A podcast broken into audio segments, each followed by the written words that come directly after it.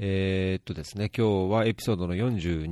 になります。えーっと、本日はシンカブルの池田さんにお越しいただきました。はい。はじめまして、株式会社スタイズの池田と申します。よろしくお願いします。お願いします。そうか。自己紹介の時は、スタイズ。そうです前回も、ね、スカイプした時、そうとおっしゃってましたね。そうなんです。会社名はスタイズで、サービス名がシンカブルです。よく会社名をシンカブルだと思われちゃうんですけど。うん。はい。ということで、今日は、あれですね、あのーまあ、つい先日からも、あのーフェアリーもお世話になっているシンカブルについて、えーっと、お話を伺う、するとともに、え池田さん個人のいろんな活動というか、あのお考えを聞いた上で、3月に開催されるファンドレイジングジャパンにも、おいろいろ司会をされたり、えー登壇されるというので、まあ、セッションの説、あのーお話と、まあ、個人的な関心についても、ちょっといろいろ、あのーお伺いしたいと思ってます。はい。お願いします。はい。よろしくお願いします。よろしくお願いします。はーい。えーっと、では、早速、うーもうシンカブルというと、もうだいぶ、もう NPO の人であればね、あの、すごいよご存知、よく知られてるとは思うんですけども。そうなんですかね。そうだと嬉しいんですけれども。うーん、まあ、僕自身知ってる NG NGO、NPO っていうんですかね、しあの見てみると、団体レースにずらずらずらって結構出てるので、あと、まあ、ここに、フェアリーに出ていただいたゲストの関係してる団体もいくつか載ってるので、あのだいぶあのよく聞いてくださってる方はしあの何度も聞いてると思うんですけども、はい。ちょっとそのシンカブルっていう寄付プラットフォームについてあのちょっとご説明をいただきたいんですけど、はい、わかりました。シンカブルはですね、ちょうど2016年末、12月の末にリリースをして、えっ、と、昨年の12月で、なので1年経ったばっかりの、えっ、と、寄付のプラットフォームって呼んでたんですけど、これからちょっとリニューアルを控えている関係で、シンカブルの方向性としては、ファンドレイジングに特化しているプラットフォーム型のオンラインサービスになっていく予定です。はい。結構あの寄付ができるサイトってそれこそ他社さんでもたくさんあるんですけどシンカブルはよりあの個人の方がファンドレイジングしやすかったり、えっと個人が団体のためにですねファンドレイジングしやすいような機能をどんどん増やしていきたいなと思っている感じです。なんか特徴、すごい特徴がいくつかあると思うんですけど、はい。あのーいく一つの特徴がちょっと最近止まっちゃった。ところではあるんですけど、そこの辺の特徴、一般的な特徴も含めて、どのような形で寄付というか、そのファンドレイジングができるかっていうのは、はい。えーっとですね、今のところ、えーっと、提供している支援方法ですね、団体への支援方法は4つあって、1つ目は、えーっと、当初から始めているクレジットカードでの寄付の仕組みになります。これはカードの種類はビザとマスターに対応しています。で、2つ目が年会費の機能もついていて、ご寄付とはまた別で年会費プラン組んでいらっしゃる団体さんも多いので、正会員さんとか三助会員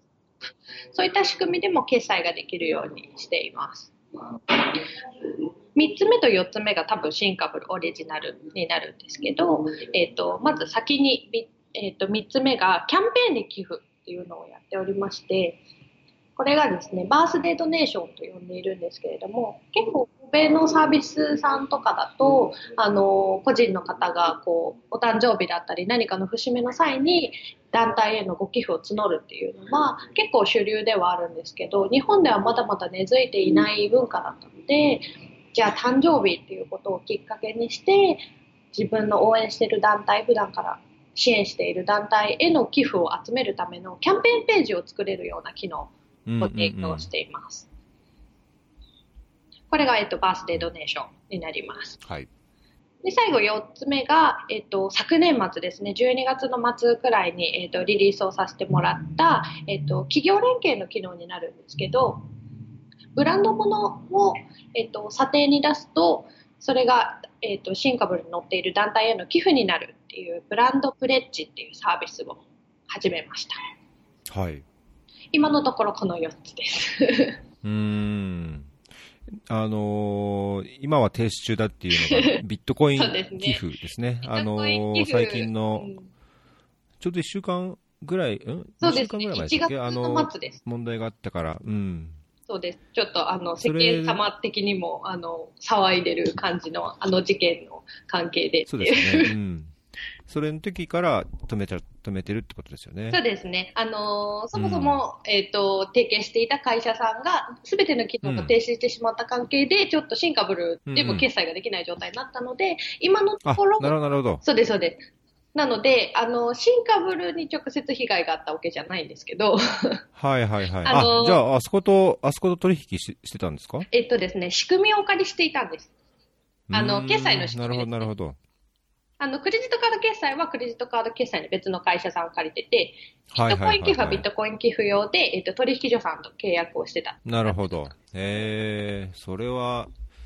びっくりというか、痛い、痛いところでしたね。そうです。ね。ちょっとビットコイン寄付がやりたくってご登録いただいている団体さんも多かったので、ただ私たちとしてもちょっと全く状況も読めない状態だったので、一旦はビッタビットコイン寄付のボタンは、えっ、と、隠してます。あの、ビットコイン寄付がそもそもできないようにしていて、また、えっ、と、復活の兆しとかがもしあれば、えっ、と、機能としてもご提供したいなと思っている感じです。うーん、そうですね。早く回復してほしいです。これって、9月、去年、去年の9月ぐらいでしたっけ？そうですね。9リリース月末リリース、9月、そうですよね。うん。いや、あの、あんまり見ないというか、確か、あの、これにも出ていただいた会計士の横山さんとか、あはいあーお話いただいてますできるっていうのはすごい、うん、革新的っていうようなこともおっしゃってて、まあ実際他にはないすごいサービスだと思ってたので、そうですまあ早くね。ね、戻ってくれると嬉しいですけど、あのいくつか今、い説明いただいた中で質問なんですけど、はいまず単純に、このシンカブルっていう名前は、なんか由来っていうか、思いみたいなのあったんですか？ああ、シンカブルですか？うん。シンカブルの、まずシンクが、あの、つながるとか、そういった意味なので、で、はいエイブルができるなので、まあ、つながることができるよっていうことで、なるほどね。あの、あれです。団団体さんと、まあ個人の方、支援者さんだったりっていう方と、あと企業さんですね。企業さんと三方が関わり方の選択肢をどんどん増やしていけたらいいよねっていうためにシンカブルと名付けられています。なるほど。今、登録されてる団体、支援を受けられる団体っていうのはどれぐらいいるんですか？今ですね、ちょうどリリース1年のタイミングで、おかげさまで100団体さんも超えて、で、1月、2月も続々と増えているので、今100、いくつかな ?110 までいってないかなぐらいですね。ああ、そうなんですね。なんか宣伝っていうか、シンカブルの方からアプローチみたいなのはしてるんですか？あ主に、どんどん、その団体の方から声がかかってるって感じですか？そうですね。あの、最初の頃は、それこそ団体さん、お会いした団体さんに、シンカブルいかがですか？っていうのをまず使ってみてくれませんか？みたいなお話はしてたんですけど、最近はもうお問い合わせと、あと口コミですね。あの、ご紹介いただいへて、ーうちの団体も使ってるんだけど、あなたのところも。いないっていうので、ご紹介いただいてっていうのが結構多いです。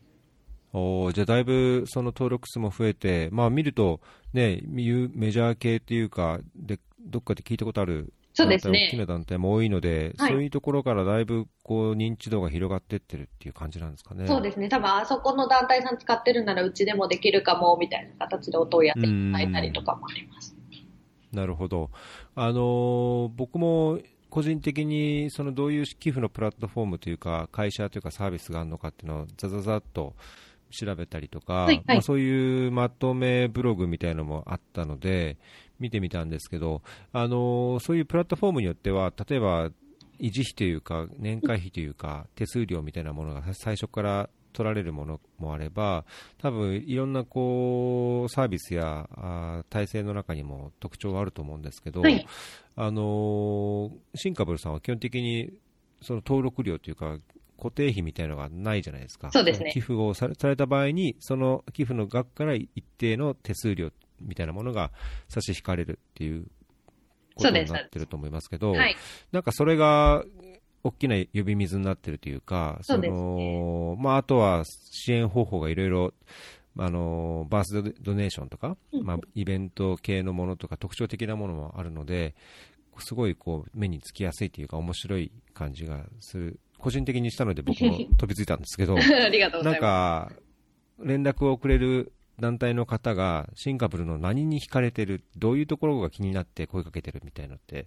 なんか実感としてありますか？そうですね。やっぱりあの、立ち上がったばっかりの団体さんとかだったり、まだ決済システム使ったことがなくって、これを機に決済システム使いたいっていう団体さんとかだと、結構あの、やっぱり初期費用、月額費用無料っていうところが、やっぱりイニシャルコストがかからない分、分、やっぱりハードルが下がっていて、すごくやってみたいですっていうお問い合わせいただいたりすることが多いんですけど、実際に例えば大きい団体さんとかだと結構もうしっかりとした決済システム使ってたりするので、そうするとシンカブル使うメリットって何ですかってよく言われるんですけど、バースデードネーションであったり、ブランドプレッジであったり、あの、シンカブルにしかない機能、シンカブルにしかないファンドレイジングの機能を使ってもらえるので、で、決済の仕組みに関しては、あの、管理のお手間だけちゃんと整えていただければ、特に複数あっても問題はないので、うん、無料で新しいファンドレイジングの方法使えるので、やってみませんかっていう感じですね。なので、そこで結構バースデードネーションのために団体さん、あの、大きい団体さんとかご登録いただいたりとかしてるケースが多いです。おなるほどね。他にだってなないですもんね。そうなんですよ。ね、日本でないんですよ。結構海外産のサービスあるんですけど、まあ、そうは言っても、えー、日本の団体さんだと日本人の寄付者さんが多いので。このバースデードネーションっていうのは、はい、簡単に言うと、あのー、一つの見方として、今もうすでに定着しつつあるそのいろんなクラウドファンディングの会社がありますけど、はい、まあ、クラウドファンディングで自分でプロジェクトじゃないけど誕生日っていう名目で個人的にやっちゃうクラウドファンディングみたいな見方もできるかなと、僕初めて聞いた時思ったんですけど、うん。そうです。バースデードネーションも一つのクラウドファンディングなんですよ。クラウドファンディングじゃないですよって言ったこともあったんですけど、あの、うん、クラウドファンディングってクラウドからファン、あの、ファンドレイジングすることなので、はい。で、欧米とかだと結構クラウドファンディングの方法も多岐にわたるんですけど、うんうん、なかなか日本ではクラウドファンディングイコールあの、いわゆるクラウドファンディング会社さんがやってるあれっていう感じになっちゃっていて、うん、なので、バースデードネーションのあの概念みたいなのをご説明した時も、クラウドファンディングなの？違うの？っていうところが結構、あのー、難しかったりして、うん、本当は、本来はクラウドファンディングの中の一つにバースデードネーションがありますよっていうことなんですけど、そうなんですよ。なので、個人の方がクラウドからファンドレイジングするんですけど、えっ、ー、と、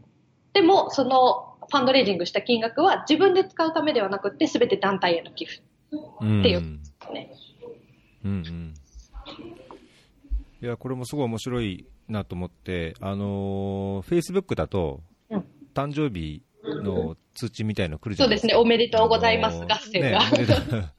すごいあ、もう毎日のようにいろんな人から通知が出るのが Facebook だと思うんですけど、結構これと連携させてっていうか、フェイスブックとこのバースデードネーションのページをくっつけてというか、うまく連動させてやると、まあ、すごいあ非常にこうインパクトというか、印象深い感じがするんじゃないかなと思って、まだ自分の誕生日が来てないので、あの試してないんですけど、このバースデードネーションをされる方は、どういうふうにこれを告知というか通知してますか、ただそのリンクを貼って説明するのか、なんかそういうフェイスブックの誕生日のあれとくっつけちゃってなんかやったりとか、どういうふうにされてます？そうですね、えっと、フェイス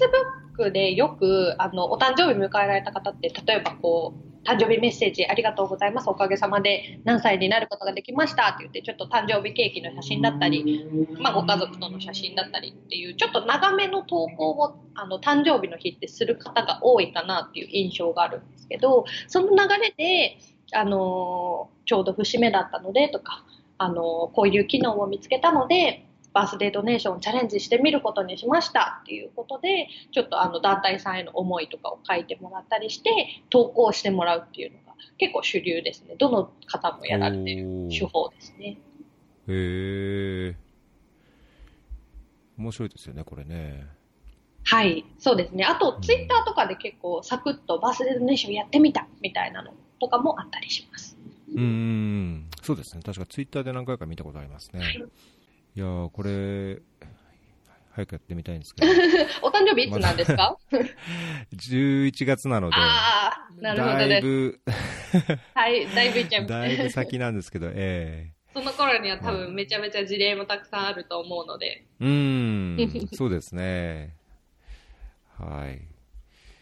いや、そんな、すごい面白いシンカブルですけど、はいこれはもし、その、団体として、まあ、寄付プラットフォーム、あるいはファンドレイジングの、こう、幅を広げたいと。はい。で、使いたいとはいいった場合、どういうふうにアプローチすればよろしいんですか？このおホームページからあーご連絡をするそうですね。あの、シンカブルの中に、えっと、お問い合わせのフォームがあるので、非営利団体様へっていうところ、あの、押してもらうと、あの、お問い合わせフォームが立ち上がるので、そこから、えっと、メールでこういう団体なんですけど、使ってみたいんですけどってご連絡をいただけると、えっと、私が返信するっていう形になっていて、本当はシンカブルどんどんいろんな団体さんに使ってもらいたいんですけど、やっぱりプラットフォームとしてご提供する以上、あの、すべての方に使っていただくとどうしても悪用されてしまうケースもあるので、一応必ず私があのヒアリングというかスカイプだったり直接お会いしてお話を伺ってその後ご登録の流れになるっていう感じですね。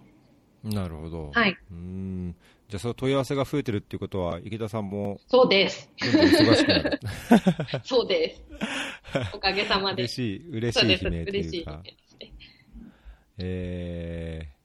そうですか。いや、なんか本当、どんどん増えていってほしいですね。あの、僕自身も、あの、うまく活用したいっていうのもありますし。そうですね。シンカブル団体数、それこそ増えてほしいなともちろん思うんですけれども、やっぱりあの、ええ支援者様から見てもらった時も、あの、うん。やっぱり団体さんが多くいらっしゃる方が、より自分の支援したい団体さんをあの見つけられると思うので、そういった意味でもちょっと団体さん増えてほしいなと思っていて、今ちょっといらっしゃらないジャンルの団体さんとかがいらっしゃるんですよ。例えば、えそのー LGBT 系の団体さんとか、はい。そうですね、子供の教育とかは結構いらっしゃるんですけど、うん。結構、あの、フードバンク系の団体さんもまだ少なかったりするので、なので、できるだけ多くの社会課題、まんべんなく団体さんご登録いただけると、プラットフォームとしては、えっと、寄付者さんにご提供できるものも多くていいかなとか思ったりします。うーんこれ、あれですか、システム的には、あの寄付者っていうか、利用者が、はい。どういう形でこの新株のところにアクセスしてきて、どういうふうに寄付をしたかっていうのは分かるんですか、例えば、その特定の団体を検索して、もうピンポイントでこうあの寄付をされてるのか、あるいはこの新株のページでいろんな団体を見た上でどっかにやってるとかとか、そういうのもあのサービス上トレースしてデータベース化してるんですか？そうですね。寄付者さんの動きは一応見ていて、でもやっぱりサービス1年間はどうしても団体さんがそれこそ10、20しかなかった頃に関しては、結構あの、新株ご登録いただいた団体さんの広報活動、例えば、えっ、と、Facebook ページで広報していただいたとか、ホームページに動線も用意していただいたとか、そういったところからの流入がメインにはなっていたんですけど、最近はシンカブルという名前も徐々に徐々に広まりつつあるようでありがたいことで。なので、寄付者様、たまに、あの、いつもこの団体に寄付していた方が、急にポロッと違う団体さんに寄付してるみたいなのも見つけたりはしてます。それは面白いですね。じゃあ、こうふ、ふらっと来て、あのーこの最初のページにエリアとかカテゴリーで検索できますけども、はい。そのじゃあこういう分野でなんかないかなみたいに、チラチラって探しながら見て、おここいいな、話聞いたことあるなとか、ホームページも見ながら、ポチッとこう寄付をしちゃうみたいな、そういうケースもあるってことそうですね。あの、動物系の団体さんに寄付されてた方なんですけど、その方が、こう、あ、難民についての問題にも活動している団体さんがあるんだっていうので、難民支援の団体さんにポロッと寄付してみたいっていうのがありましたね、過去。へえ。全然違ったテーマなのは、うーん。いや、なんかその寄付者の動きというかね、はい。それを見るっていうのはすごい興味深いですね。そうなんですよ。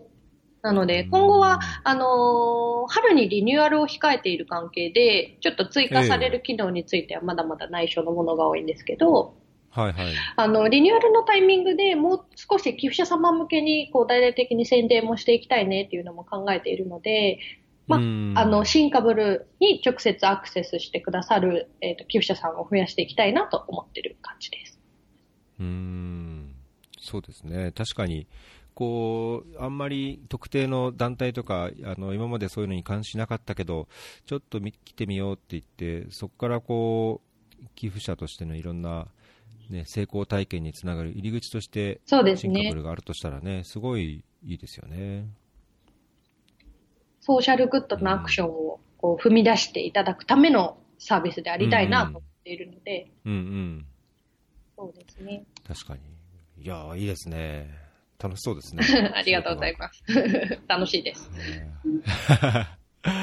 えーもう池田さんはじゃあ最初の立ち上げの頃から、あのースターイズで働いてシンカブルに関わってらっしゃるんですか？えっ、とですね、私は、えっ、と、前職がですね、あのーセールスフォースの非営利団体様向けのパッケージを、えっ、と、販売している、販売、えっ、と、導入支援ですね、している団体、はいはいあの、会社にいたんですけど、えあの、そこから、えっ、と、転職をして、今のシンカブルにジョインさせてもらったので、シンカブル歴はまだ半年ですね。えおサービスは1年なので半年です。ちょうど半分ぐらいかか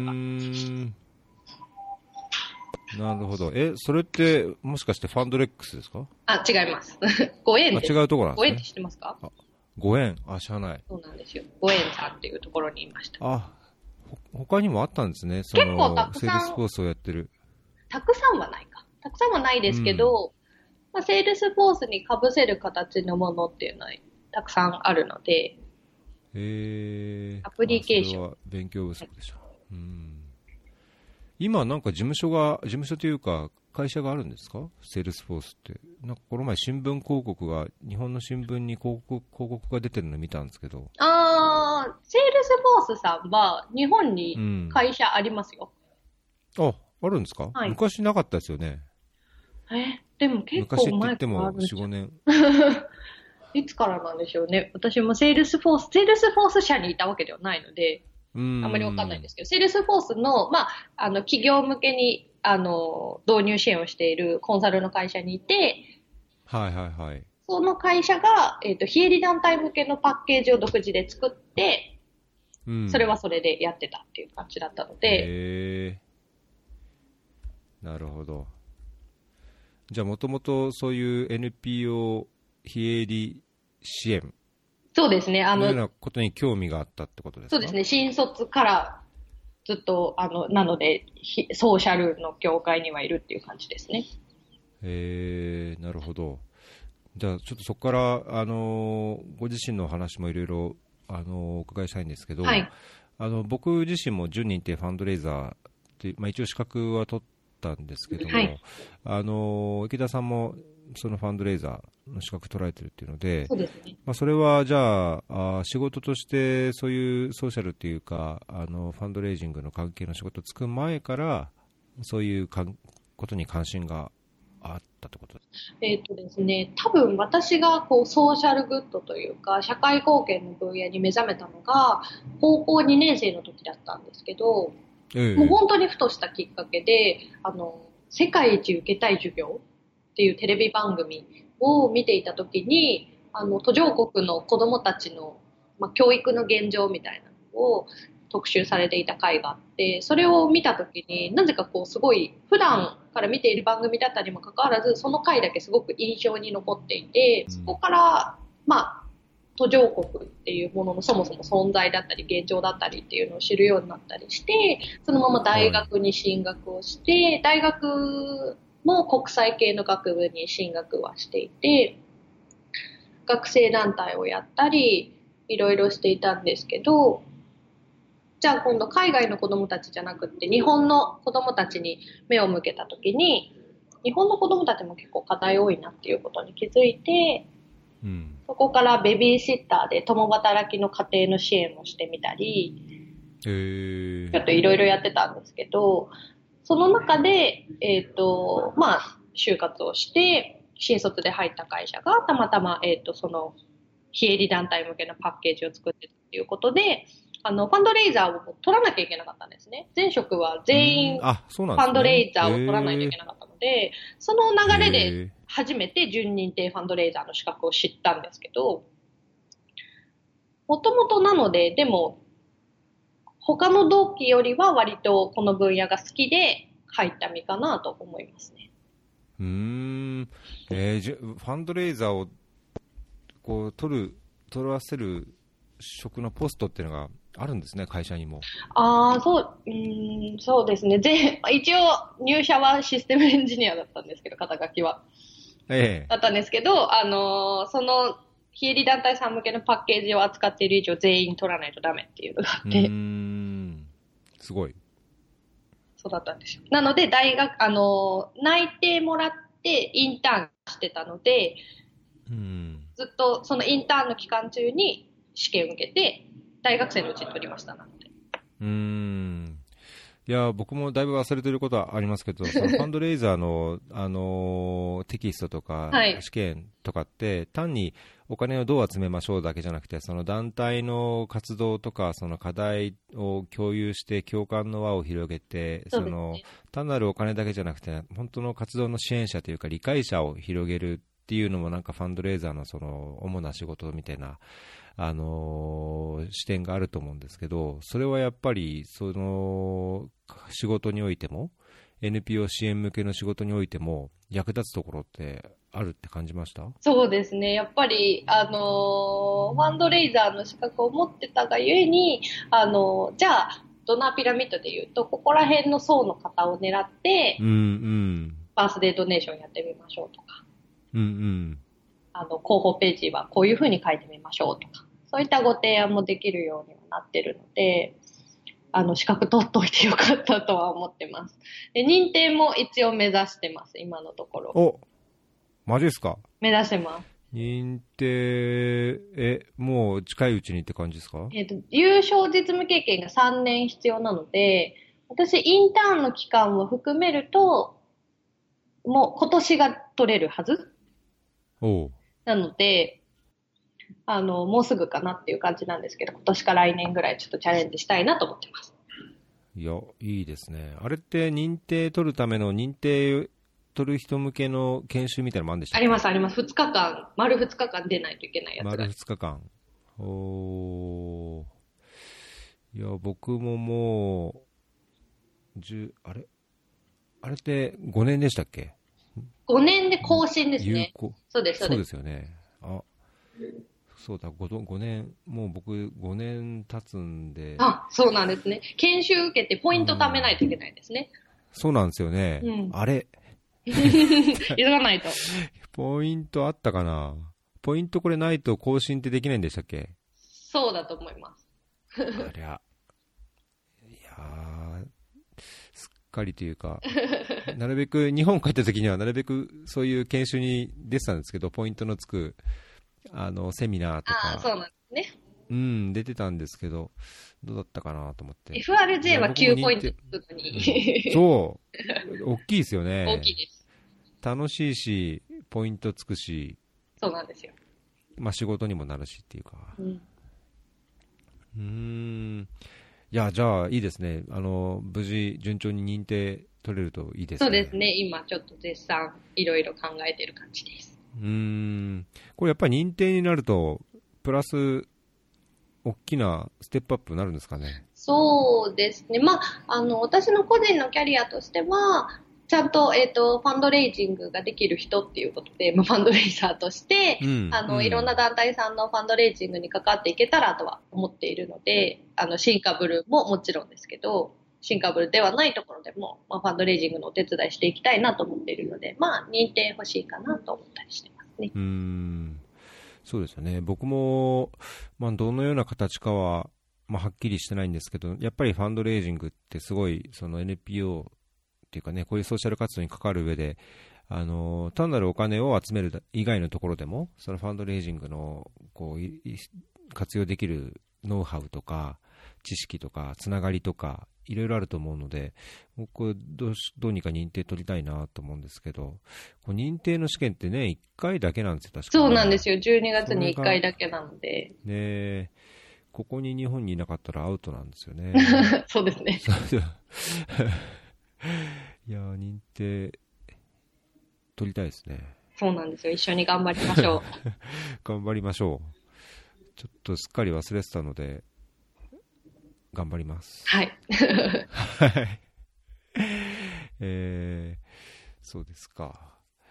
で、それはあれですか、仕事だけに関わらず、ご自身でやってるソーシャルな活動というか、そこら辺にも、そのファンドレーザーやいお仕事での経験やつながりをこう生かそうみたいなことも考えてらっしゃるんですか？そうですね。今ちょっと考えているのが、もうまさに動き出そうとしているのが、うんあの、 under thirty の、あの、ソソーシャルコミュニ、コミュニティチームというか、ちょっと長いですけど、 Something Social っていうはいはいはい。チームをちょっと作ろうかなと思っていて、うんうん。まあ、なんでこれを作ろうかなと思ったきっかけが、えっ、と、非営利団体さんの、あの、といろいろお話をさせていただく中で、あの、シンカブルはい。の関係でお話をさせていただいていると、結構20代でそれこそ NPO を作って、あの、結構活動されてる方とかも複数いらっしゃるんですけど、なかなかそこがこう、それぞれが点と点になってしまっているというか、あの、業界がやっぱり国際協力とかだと結構、あの、仲がいい、どの団体さんも仲がいいイメージがあるんですけど、結構社会課題が変わっちゃうと全然こう、やりとりがないというか、あっちはあっちの人みたいになっちゃっているのが、すっごくもったいないなと思っていて、確かに。うん。なので、それが一つの場所に集結して、ただそれが、こう、だらだら話すのでもよし、NPO を運営していく上で悩んでることとか、うちはこうやってやってるよとか、この人に頼むといいらしいよとか、このサービスいいらしいよっていう情報交換の場を作っていけたらいいなと思っていて、うん。あとはその各社会課題の、まあ、プロフェッショナルですよね、団団体で社会課題を、はいはい。えー、と扱ってる方なので。なので、その方たちの、まあ、知見も集めることで、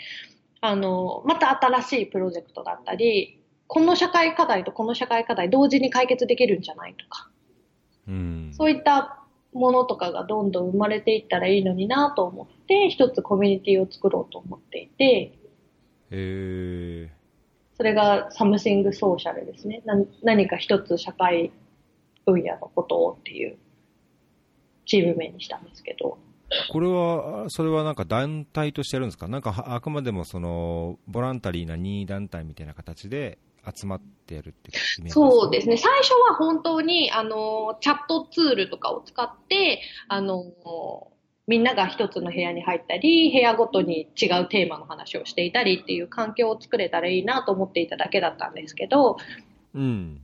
こういうのやりたいんですけど、興味ありますかっていうのを Facebook とかで呼びかけたところ、結構反応があったので、えー、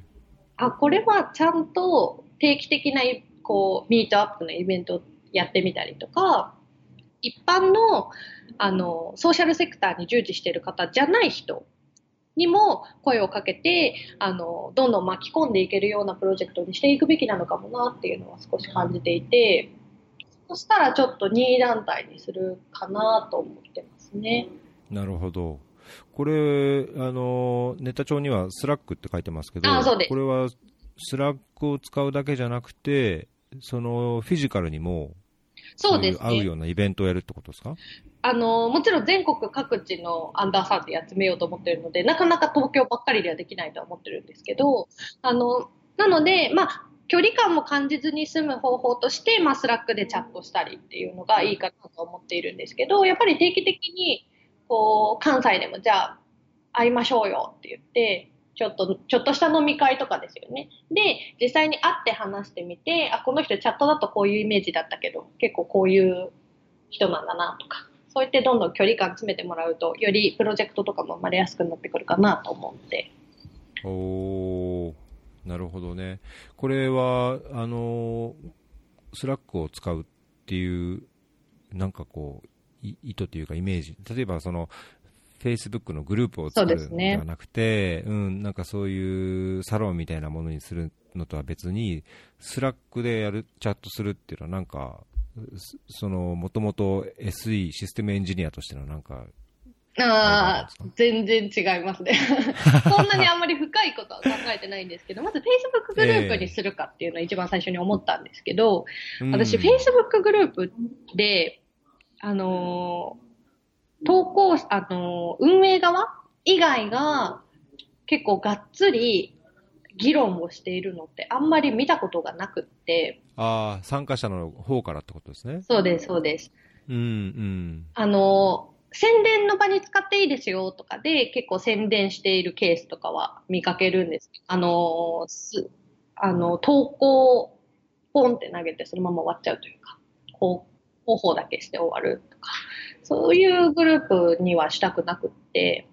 もっとあの気軽に話せた方がいいよなっていうことと、やっぱりアンダーサーティに限定している関係で、あの結構新しいものへの飲み込みが早いだろうっていうのも見込んで、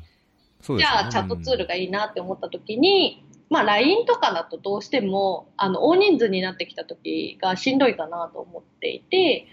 うん。あの、まあ、社内です、あの、スタイズで Slack を使っているのもあって、 Slack の使い方は分かっじゃあこれもお半オープンというか、あの、招待して誰でも入れるみたいな Slack がいいんじゃないかなと思ってっていうなるほどね。いや、あのー、すごい、まあ、フェアリーとも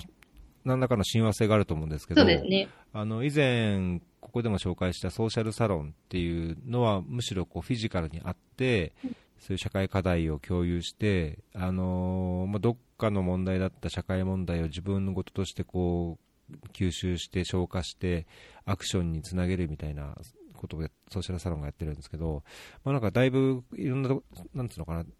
すべてが同じってわけじゃないけど、なんとなくその根っこというか、あるいは求める先には似てるようなところがあるかなっていう感じもするんですけど、やっぱりそのツールを、などのようなツールを使うかとか、どういうふうに定期的にやっぱり会うのかとか、どのようにその、なんだろうな、いろんな異なる意見を、あの、交換できる場を作るのかっていうのは、なかなか難しくところもあるかなと思うんですけど、 Slack っていうのは初めて聞いたアイデアだったんですけど、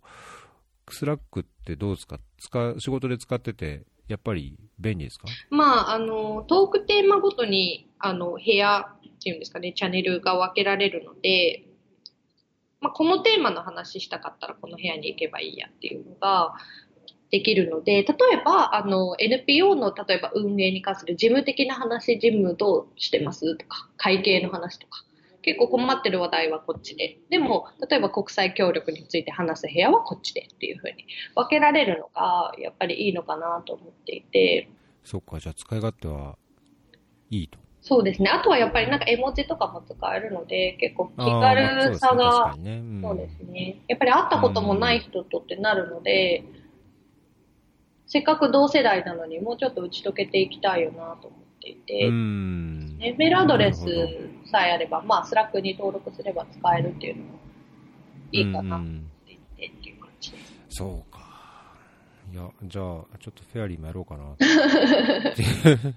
いや、なんかあのー、結構この、なんですかね、チャットというか、メッセンジャーツール、何でもそうだと思うんですけど、はい、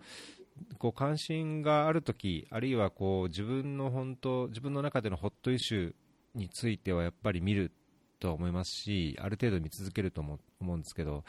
なかなかそれがこう忙しくなったり、あのなんか意見がちょっとずれてるなって自分と違うかなでそこで反応してる間はいいですけど自分が反応しなくなったりした時にこうなんですかねプッシュ通知ばっかり増えてなんか何も見なくなっちゃうっていう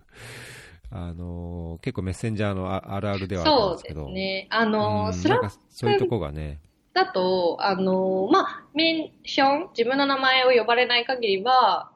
通知来なかったりとかもできるので、あの私が一番いいなと思ってるのは、ね、なんですよね。過去の記録が1万件だったかな？とかで消えちゃうんですよ。うん。なので、あの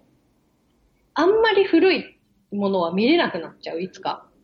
っていうのがあって、うん、あの、なので気軽に来来たタイミングで今ある情報を遡ってもらったりとかして、なんかこう旬な情報だけキャッチできるような場にしたいなと思っていて。なるほどね。なので、わざとこう過去は読み込めなくなってていいというか、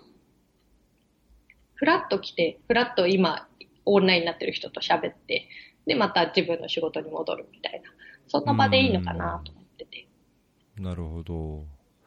いや、僕、もう、オーバーフォーティーなので、参加資格がないんですけど、なんかぜひ進展があれば、あの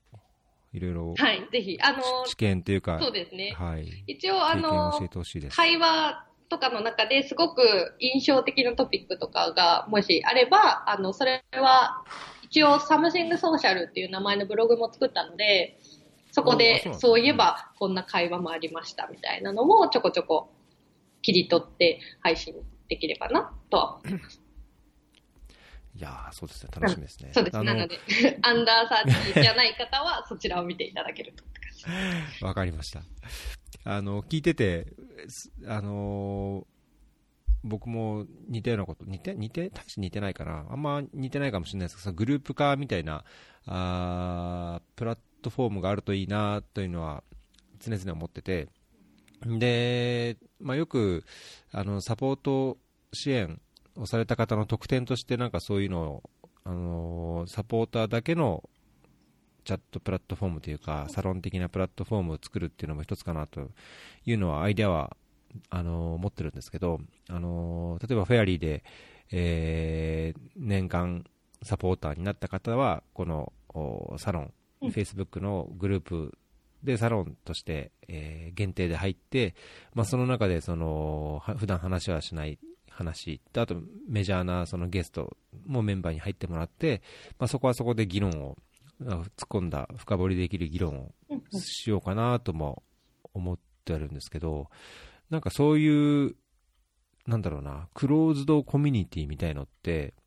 あのこういう一般的に無料で情報、まあ、ブログもそうですし、ポッドキャストもそうですけど、情報発信するのと、その中での一部サポーター、一部限定メンバーでのクローズドコミュニティみたいなのって、なんか、興味ななこうあ、入ってみたいっていうような人がいると思います？なんかそうですね。あの、結構でも、その有料、有料で、まあ、年いくらえっ、ー、と、ご寄付くださってる方にはっていう手法でやられてる非営利団体さんありますね。うん。印象としては。結構グリーンズさんとか多分そういうことをやっていて。あ、あなるほどね。なので、割とでもいい手法かなと思います。より、あの、寄付者さんがこう、ロイヤリティを高めてくれたりとか、主体性が出てきていいのかなと思うんですけど、やっぱり、あの、私がやろうとしてることに関しては、あの、本業ではないというか、ふらっと立ち寄れる場所でありたいと思っていたので、うん、あの、月額課金の制度考えたんですけど、あんまり義務にしたくなくって、別に、あの、忙しい人が見なきゃいけないものにはしたくなくて、ただ情報が欲しい人が無料でアクセスできるようにしたいと思っていただけだったので、なるほど。なので、私は有料課金には Something Social をしたくないなとは思ってるんですけど、うんただまあ無料にするとやっぱりあの、なかなかアクティブ率を上げるのが大変だったりはするので、難しいところですよね。確かにね。でも団体さんがやる分にはすごいいいと思いますけどね、その団体さんのこう、色というか、あの文化みたいなものもわかるので。うん、確かにね。うん。いや、ちょっと参考にさせてもらいます。その。はい。ええまた相談もさせてください。はい。はい。じゃあ、この Something Social、これ、あの、いや、僕29ですみたいに、サバ読んで、入れたりするんですか？あなんか一応、あの、入会フォームを作ったんですけど、あ、そうなん入会フォームの中に SNS アカウントを書いてもらうところがあるので、うん、調べに行きます。うん。なるほど。ででももうなんか偽アカウントとかで、もうどうしても入りたそうな人がいたら入れてあげますね。もうそれはしょうがないです。なんかそんなに入りたいのはどうぞって感じですけど。なるほど。でも一応なんか、そうですね。あの、皆さん、いい人ばっかりが集まるコミュニティにしたいなとは思ってるって感じですうね。ん、そうですね。そういう注意はやっぱりね、ですよね。なので、あの、入会フォームの一番下に、最後に、あなたはアンダーサーティーですかって書いてあります。なるほど。わかりました。一応そういう確認をするっていうはい、ことですね。そうです。はい。はい。えー、っと、そう、じゃあ、次の、あの、ネタで、FRJ はいで、すね、ファンドレイジングジャパン、もう1ヶ月ちょっととなりまし。たけど、あれですね、司会を務めるそうなんですよ。ことで、どのセッション、司会をされるんですか？司会がですね、今回2つ担当することになっていて、どっちも、あの、FRJ2 日間のイベントですけど、どっちも初日の土曜日に、3月17日の土曜日なんですけど、1つ目が、えっ、と、土曜日、朝一の会なんですけど、うんうん。NPO のためのビジネスソリューションを活用しようっていう NPO サポートセンターの事務局長の小堀さんのセッションになります。はい。うーん。これがですね、あのーまあ、あの NPO さん向けに、えっと、サービスとかを運営されてる会社さんの紹介というか、まあ、サービス紹介はい。みたいなのをされるそうなので、まあ、シンカブルもその中でご紹介いただけると思うので、司会に。やってみたいですみたいなことを言った感じで。なるほど。おーこれは、えーっと、NPO サポートセンターの経験っていうか知見を大体こうお伝えしながら、まあ、いろんなツールを提供、紹介するみたいな感じですか？そうですね。NPO サポートセンターさん自体が、そもそも N コレっていう NPO 向けの、あね。うん。の、サービスを集めた、あれはサイトって言えばいいのかな、をうん、そうですね。やっているので、その中で、に登録されている多分サービスさんをご紹介するっていう感じなんだと思うんですけど、うんなるほどね。N コレすごいですもんね。あの、あのタグのこう充実者というか、そうですね何でし。たっけ？会計とか、そうなんですよ。この機能が欲しいっていうう。時にあれを見れば解決するので、シンカブルも確か資金調達のところに入ってたと思います。えー、いやーあそこら辺の話がされるっていうと、確かに面白そうです、ね。そうなんですよ。で、ちょうどこれが初日の朝一のセッションということで、あのーこのセッションに出てもらうと、あ、このサービス気になるっていうのを見つけてもらって、まあ、企業ブース、うん協賛企業ブースに足を運んでもらうと、うんうん実際にその企業がブース出してたりっていう仕組みになって、なるほどね。なんかそういう動線も考。えられてるんですね。バッチリ。えー、はい。それが一つ目のそうです、そうです。司会ですね。もう一つ、ありますね。そうです。こちらがですね、ちょっとまだご登壇者様と、あのーうんまだご挨拶が済んでないんですけど、うん。えっと、もともと別のセッションだったんですけど、ちょっとじ、はい。あの、同じ時間の枠だったのかな？あれ？なんでだっけな？なんか違う理由で、ちょっとうん。セッション変わっちゃって、この2個目がうんまだなのでご挨拶ができてないんですけど、うん。あの、世界で活躍するファンドレイザーが語るベストプラクティスっていうことで、海外ゲストの方ですね、のはい。セッションを担当することになってます。うーん。これはマドリード在住の方がそうです、そおられるんうです。ですね。この方確か昨年もいらっしゃいましたっけ？あ、そうなんちょですか？っと私、あの、企業ブースとし、あの、企業担当者としてしか FRJ に参加したことがないので、あんまりええセッションを聞く側に回ったことがないんですね。うん雰。囲気とかは FRJ のは知ってるんですけど、参加者になったことがないので、うんうんわかんないんですけど、確かなんか昨年もいらっしゃったような気がしうん。ますあ。ら、マジですか ?2000。見たことある気がする。私がお顔を拝見したことあるだけなんですうーん。これは内容としては、まあ、まだあの登壇者の方と打ち合わせをしてないってことですけど、じゃあ世界の、おまあ、タイトルからするとあのご自身の経験をもとにい各国でやってるいろんなベストプラクティスこういう事例がありますよっていうのを話されるのかなとは思うんですけど、はい。こういう特段こういうツールとかなんとかっていうよりも、いや、こういう事例がありますみたいのを、こう、そうですね、そうです、そうです。プレゼンしてもらって、で、ちょっと質疑応答みたいな感じなんですかね。そうですね。あの、結構多くの団体さんのファンドレイジングに携わってるって、あの、いう方なので、あの、多分、この団体の時はこういう、えっ、と、活動をしたっていうのを多分ベストプラクティスとしてご紹介いただけるんじゃないかなと思ってます。なるほどね。なんか経歴を見るとデジタルファンドレイジングのパイオニア。っていうふうに書いてますけど、はい。デジタルファンドレイジングっていうのはどういうクラウドファンディングみたいなことなんですか、多分インターネット使ったとかそういうことだと思うんですけど、特にあの1990年代、グリーンピースですね、あの国際環境 NGO のグリーンピースさんのファンドレイジングで従事されてたって書いてあるので、多分その頃ぐらいから徐々に徐々にインターネットとかが進み始めているはずなので、うん。欧米の方がやっぱり早かったので、うん。そういったことをお話しいただけるんじゃないかなと思います。なるほど。結構これの司会。はい。あの、今、割と日本の寄付市場もそれこそ結構飽和状態というわけでもないですけど、もうだいぶクラウドファンディングやるか、まあ、インターネットホームページを動線きれいにして寄付を募るか、みたいなことになってきちゃってるので、まあ、この中で、まあ、ちょっと温故知新じゃないですけど、こう、あ古くか、古い時代、1990年とか2000年代とか、にやられていた手法をじゃあ今改めてやってみるとどうなるかみたいな話とかもちょっと聞けたらいいなとか確かにね、うん、まあそうですよね。まあ昔から、あのーやっぱやってたわけですからね、はい寄付っていうか、そういう活動のための資金集めっていうのは、まあ、日本でもそれえあまあアメリカほどではないにしたって、昔からあったわけだし、まあそういう確かにね、温故知新って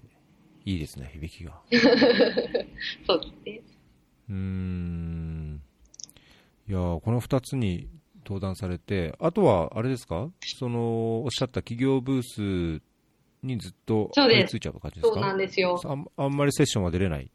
多分この2つしか出られないかなと思ってあ、ます。すか？そうなんですよ。あのうん、基本的には、あの、ブース担当者っていうことで、枠で行くので、おおー。じゃあ、スタイズとして？シンカブルとして？シンカブルとしてですかね。まあ、スタイうんズ、シンカブルってなってますけど、シンカうブル。じゃあ、あの、会場の協賛ブースに、そうです池田さんがいらっしゃると。ほぼほぼいます。はい。なんか他に出れないけど、これ面白そうだなみたいなセッションってあります？あー、えっ、とですね、私が一番、こう、気になっていたのが、うん。ちょっと待ってくださいね。あ、でも昨年、うん。行きたかったけど忙しすぎて行けなかったのが、うんあ。のー初日の、これも朝一なのか、あのー浅井美恵さんの、あのーお金くださいって言えますかっていうセッションがあるんですけど、えこれを私去年行きたかったんですけど、行けなくって忙しくって、で、今年も多分行けなくって、去年もやったんですかこれは？多分同じタイトルだったと思います。うーん。印象的だったので、覚えてるんですけうんうんど、まあ、ファンドレイジングってお金くださいみたいなものでは、まものじゃないですか。すごい、まあ、まあそうですよね。単刀直入に言うとそういうことなんですけど、えまあ、そもそもお金くださいっていうことに結構ブレーキがかかってしまってる団体さん、なんかこう、お情けを頂戴しするのはかっこ悪いみたいなことを言ってる団体さんにお会いしたことがあるんですね。えはい。なんですけど、ファンドレイジングこう、私たちが代わりに社会課題を解決してあげるから、解決してあげるとですね、解決してくるから、お金をこう投資してくださいっていうことなので、うちらにかけてみませんか？みたいなことなので、なんか、くださいとはちょっと違うんですよ。お金いただいた代わりに私たちはより良い未来を提供するわけですから。そうですね。なんかそこの部分でブレーキがかかっちゃってる団体さんにお会いしたときに、このセッションのタイトルがすごい引っかかって、うん。聞いてみたいなと思ったんですけど、いけなさいそうです。やーそう言われると確かに。あ、いけないですか。残念。この場にいるのいに。けなそう残なん念ですね。じゃあちょっと、あのーフェアリーで支援する横山さんに出てくれと、お願いします。そうなんですよ。でも多分、私が司会してる時間と被ってるのかな多分、初日の朝一ににな。ねそうですよね。うん。まあ、どっちにしてもじゃあ、仕事中ってことですね。そうなんですよ。うーん悲しいいやーなんか多分ね、そんなに去年もあって、今年もあってっていう、あのーセッションであると、まあ、だいぶ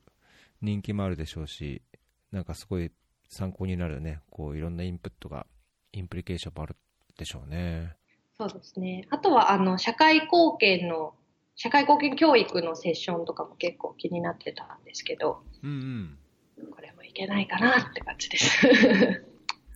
それは、あれですか、学校での寄付教育のやつですか？そうです、そうです。寄付の教室に絡めたというか、うんまあ、社会貢献教育をもっと進めていった方がいいよねっていう話なんですけど、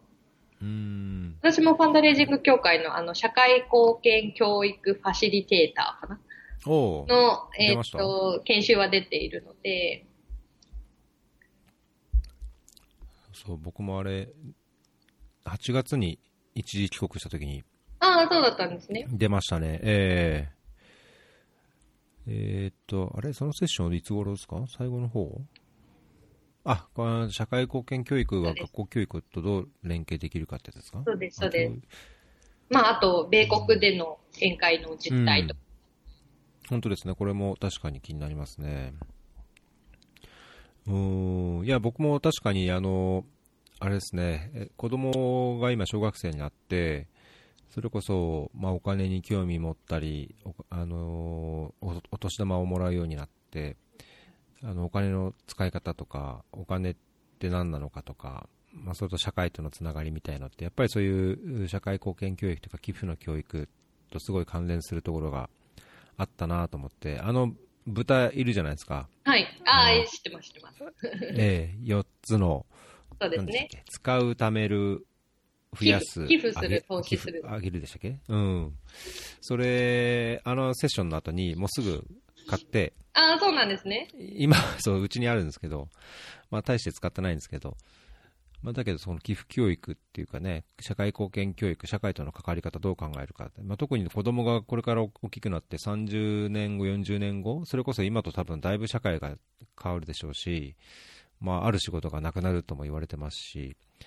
まあ、そんな中で寄付とか社会活動とか、まあ、政府とそういうソーシャルな活動との関係もだいぶ変わってると思うんですよね。まあ、そうするとそういう社会貢献教育っていうのを今からやっぱり考えていくっていうのはとっても一個人としても大切かなと思うので、ね。うーん。いや、これも楽しみ、楽し、面白そうですね。そうですね。残念ですね。そうなんですよ。なんで多分もう、ブースにみっちり張り付いてって感じになると思います。そうですか。いやーそれはそれは。まあでもそれもそれで、まあ団体さんからたくさんお問い合わせいただけるってことなので、うれ、しいことではあります。ま あまあ、そうですけどね。あの、いそういういろんな出会いの場にもなりそうですか？その、ブースにいて、まあね、問い合わせというか、まあフェイス2フェイスでやっぱり会う機会としてはすごいいろんな人がいっぱいいるので、機会は多いでしょうし。そうですね。ただ、あの、FRJ に関しては、えっと、2016、17で今回18なんですけど、3回目の、えっと、参加なんですけど、16、17に関しては、あの、あれだったんですよ。あの、前職時代で参加していて、今回初めてシンカブルとして参加させてもらうので、またいろいろちょっと違うのかなと思ってたりします。ああ、そうでしょうね。なんかじゃあ前職の人と、ああ、久しぶりみたいな。なるかもしれないですね。ちょっと時間がだいぶ来ちゃいましたけど、あはい最後に一つ挙げられてる、その関心のある社会課題にとして一つ挙げられて、えーいるんですけども、はい。あのー関心としてはその、やっぱり寄付に関係する、そうですね。ね。やっぱりこう、シンカブルを通してもそうですし、その私がやりたいなと思った Something Social のプロジェクトもそうですけど、やっぱりなんかこう、一般の人から見たら、この業界って半分くらい宗教チックに見えてると思うんですよ。あの、こう、この社会課題に向かっていくんだ、この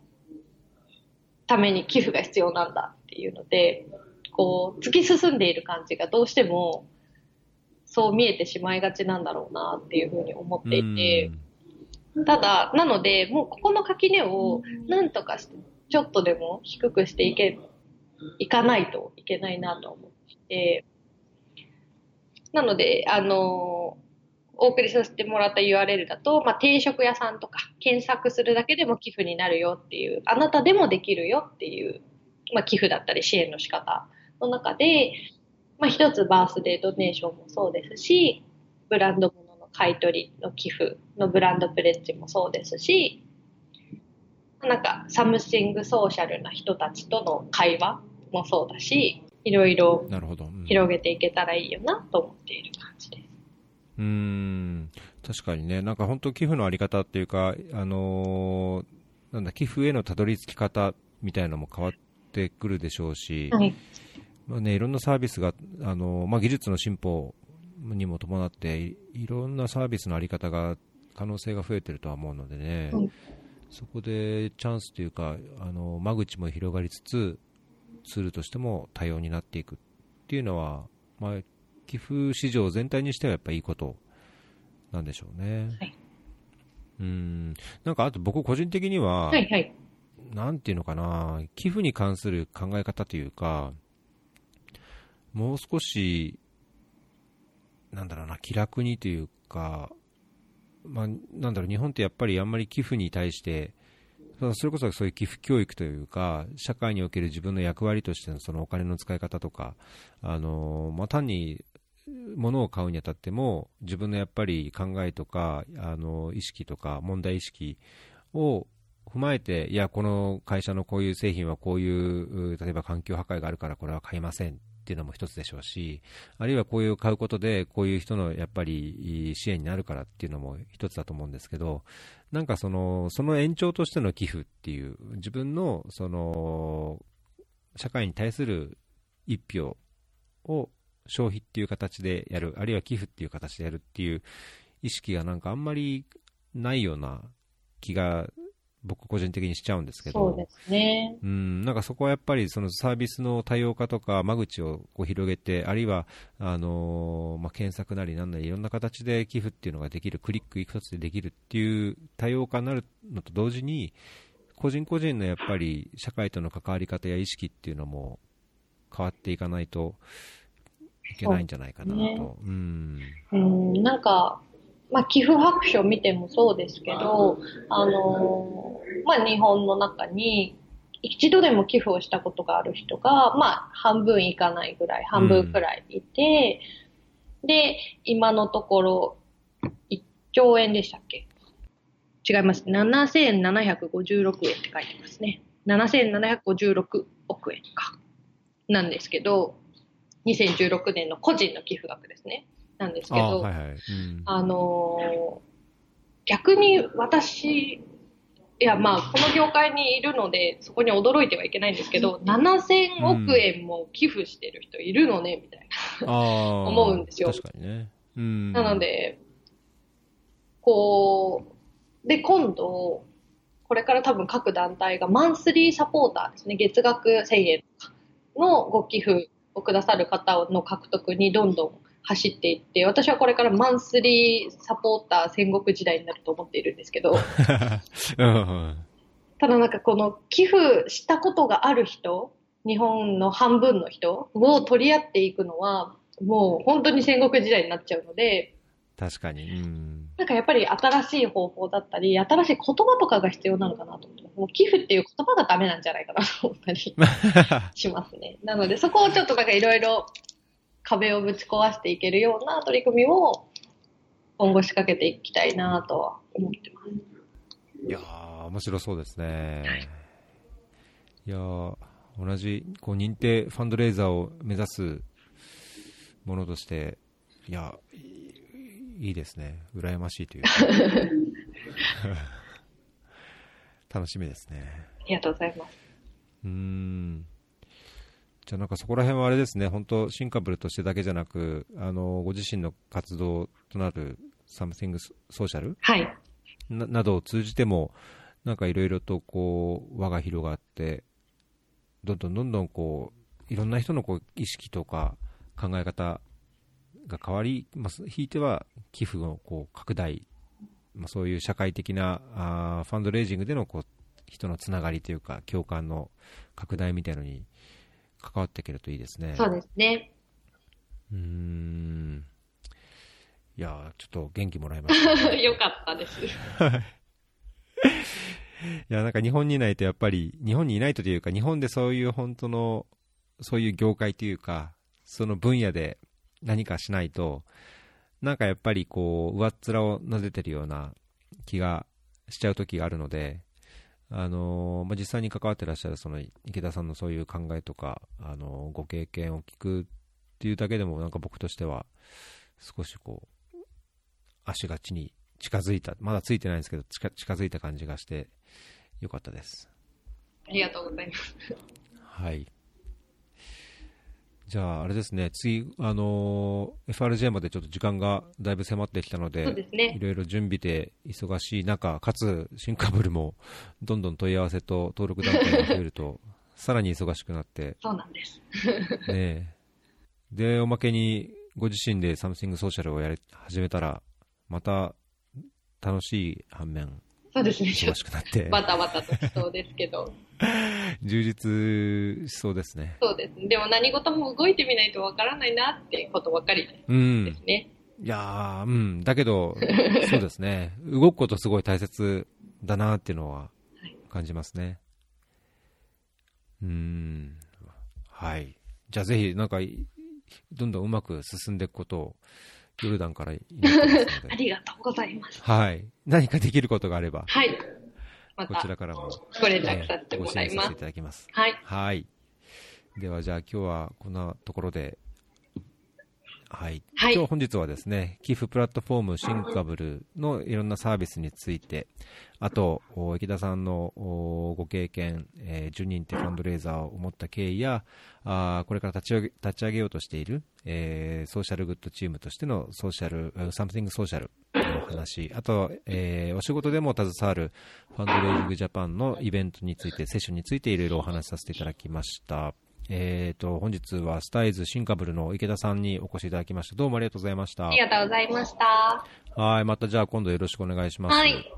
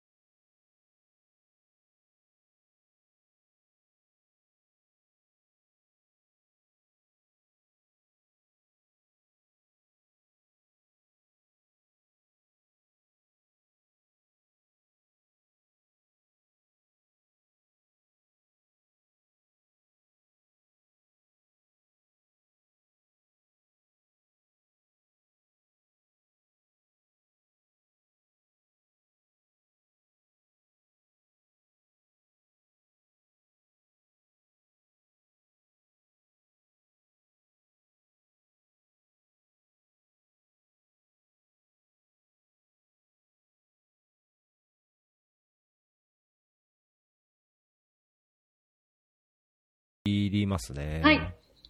はい。ライブ聞いていただいた方、ありがとう。あ、なんか質問とかもらってなかったかな。全然、ツイッター見てなかった。はい。はい。あ、大丈夫そうです。はい。はい。じゃあ、ライブこれで切りますね。うんはい。はい。どうもありがとうございまはい。した。ありがとうございました。事。一応これ仕事扱いで大丈夫なんですか？もあそうです昼ですね。お昼、昼休みか。あ、まあ、昼は自由なので。あ、そうなんですか。だいぶフレックスな感じなんですねそ。うです。いや、本当に、あのー、よかったです。あよかったです。いろいいろ話できて。うん。一つ僕としては、はいもう、ちょっとスラックと、スラックとサロンをもう少し突っ込んで考えていこうとそうですねそこと、まあでもうんスラックとシンカブルをくっつけてうんなんかできないかなと。スラック自体も、ただなんか、どのぐらいうまくいくかもわからないので、なんか意外ともしかしたら、あの、私の予想に反して、みんな忙しくってなかなか見に来てくれなくて、議論も生まれないとかになる可能性もあるので、まあでもやってみて、スラックはやっぱりダメらしいよってなった時に Facebook グループに回帰するのが いいのかもしれないので、まあ確かにね。うんちょっとやってみようかなと思ってますって感じです。なるほど、なるほど。はいい、やーまあ確かにね。まあそれもあのおっしゃった通りやってみなきゃね、わからないっていうところはありますからね。うん。いや、とっても参考になりました。あの、ぜひまたはい勉強させてください。ありがとうございました。はい。新カブルも、あの、改めてありがとうございました。いやいえいえ続きを。なので、たくさんちょっと寄付の、まず多分寄付の動線もくきれいにしていただくのが一番だと思います。そうですね。そうそう。そこも、その動線と、なんでそれに、あの、フェアリーに寄付すると、してほしいのか、するとどうなるのかっていうところが、まだ手薄なので、うん、そこをやっぱり、あ、こうやることでこういう、あの、達成感というか満足感も得られるあそうすることで、こう、これにつながるっていうのをもう少し明確にやっていかないとなっていうのは、強く感じてます。そうですね。多分、フェアリーに関しては、すごくあの、リスナーさんもそうですし、やっぱゲストで来てくださった方、割とほぼほぼの確率でリスナーさんになってると思うんですね。私う含め。ん。多分そうなので、はい。その方たちに、ちょっとよりロイヤリティを高めてもらうような文言とかを多分作ってもらうのが多分め一番いいかな。確かに。参考になりますね。頑張ります。はい、頑張ってみてください。はい。